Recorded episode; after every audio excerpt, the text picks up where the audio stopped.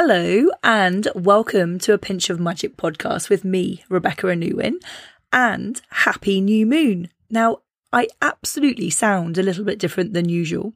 After the last podcast I released um, the other day, I completely lost my voice. It's like I hit, hung up on the podcast and suddenly my voice went, which is a whole other podcast because whenever I have a particular ailment, I always ask myself, oh, what's the energetic reason behind this? What's the symbology?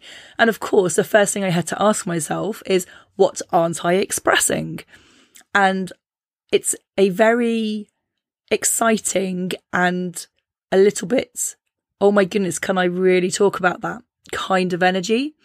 And I shared on Instagram today that I am very happy to say, oh, a tree asked me to go and visit it and I'll travel two hours to go and visit a tree that called me. Or uh, I'm happy to tell people that, you know, I was looking for something once, got a bit lost and the crow said, Oh, it's actually round the corner. And I went round the corner and there it was. I'm happy to say that crows spoke, spoke to me. And I'm happy to say that, oh, I was doing a session the other day and somebody's dragon was flying around my office. I knew it wasn't my dragon because I don't work with that type of dragon. I work with different dragons. And I'm happy to share all of those things. And I share them, well, just because they're part of my reality. And people then say to me, "Oh my goodness, me too, Rebecca. I speak to the the the trees or the birds talk to me or you know whatever it is." And I love having those conversations.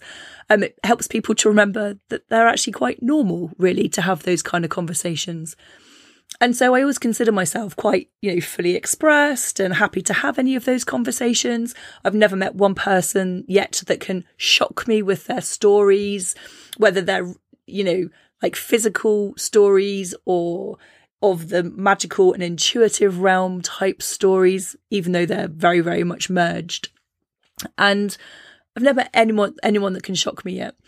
And so yet there's something that I am not fully expressing in my work yet that I'm like, oh my God, can I have that conversation? And of course, the answer is yes, but I'm not quite owning and embodying it just yet because my voice is still a little bit squeaky. However, I did want to just pop on and do a quick podcast today because it is the new moon. And obviously, I wouldn't usually do this when my throat was like this. So sorry if it's hurting your ears a little bit. But there's this really fun activity you can do on this new moon.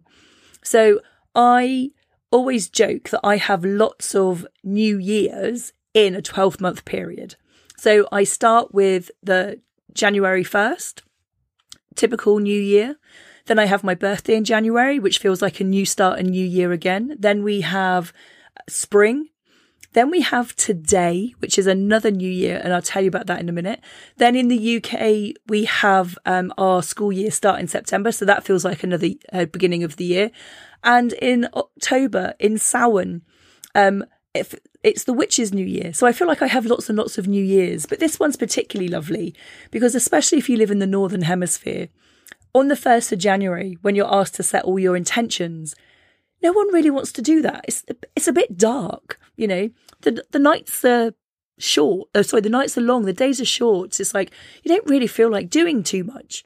But now spring is here and the hedgerows are alive with the blackthorn blossom right now. The magnolias are out. The trees are budding. The flowers are up. The daffodils are out. There's colour and there's spring everywhere. And it is that energy of like, oh, let's set some intentions. Let's start tap into that energy of growth. So the reason today is important is because we're, we have a new moon.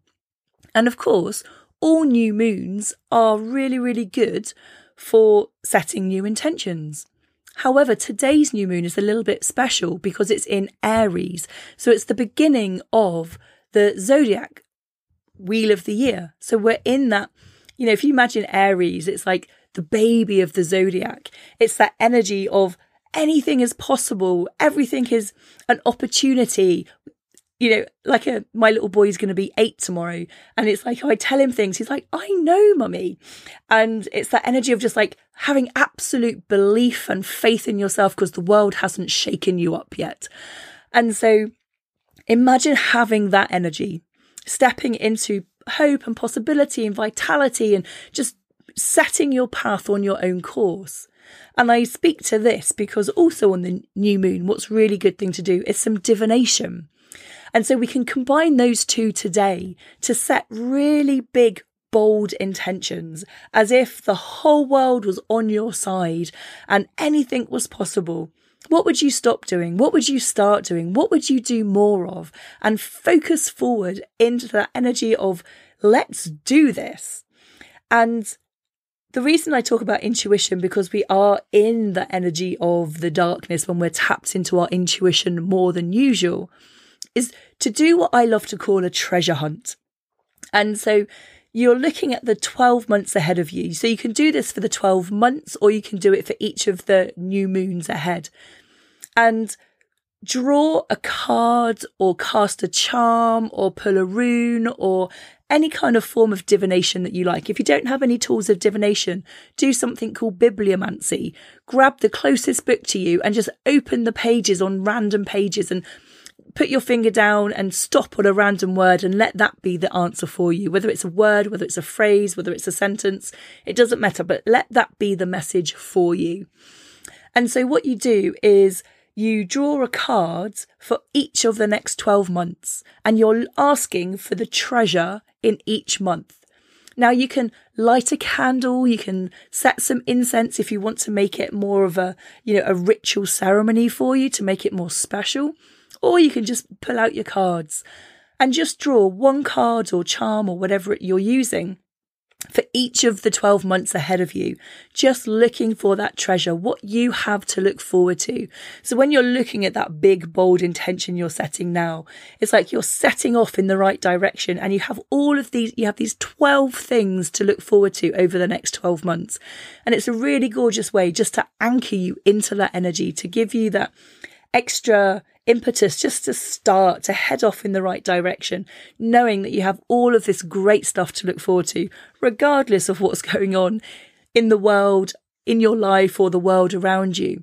It's like you have that to look forward to, and it's just it's just a really fun thing to do. So I thought I would just pop on today to wish you a happy new new year, or happy new moon slash new year, and remind you to set your intentions and to have a little bit of fun as you look over the next 12 months. So you might hear this podcast today, which is uh, Friday, Friday the 1st of um, April, or you might hear it over the next few days, or even if you hear it in a few months' time, just go, oh, okay, I'm taking that energy Rebecca created in her podcast, and I'm going to use that energy to set a bold intention and then draw some guidance for the next 12 months. Um, so do that have some fun, and then come back uh, over into our community and let us know how it was for you. Um, thank you for joining me, and I'll be back again very soon with a much clearer voice, with tales of excitement of what's coming next on my journey. So stay tuned, particularly if you're into the mystical. I think you're rather going to love it. So um, thank you, and I'll speak to you soon.